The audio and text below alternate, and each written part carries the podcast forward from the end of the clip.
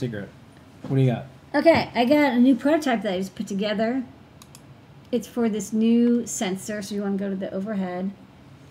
And um, it's the AS7341 multispectral chips. This chip has like a like 11 channel, um, like from near IR to RGB um, spectrum IR um, diodes, LED uh, PN diodes that are used to sense light coming from you know the outside. There's a little port here. Um, so you can use this as a very low cost uh, spectrometer. It only does again 11 bins, but that's still pretty cool. Um, and it's again very simple. It uses I squared C, just needs a regulator and some parts.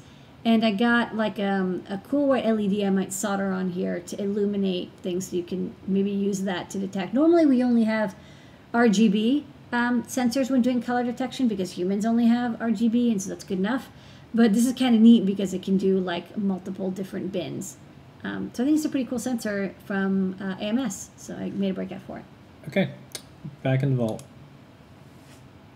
All right, we're going to do some questions now. There's a couple lined up. Going.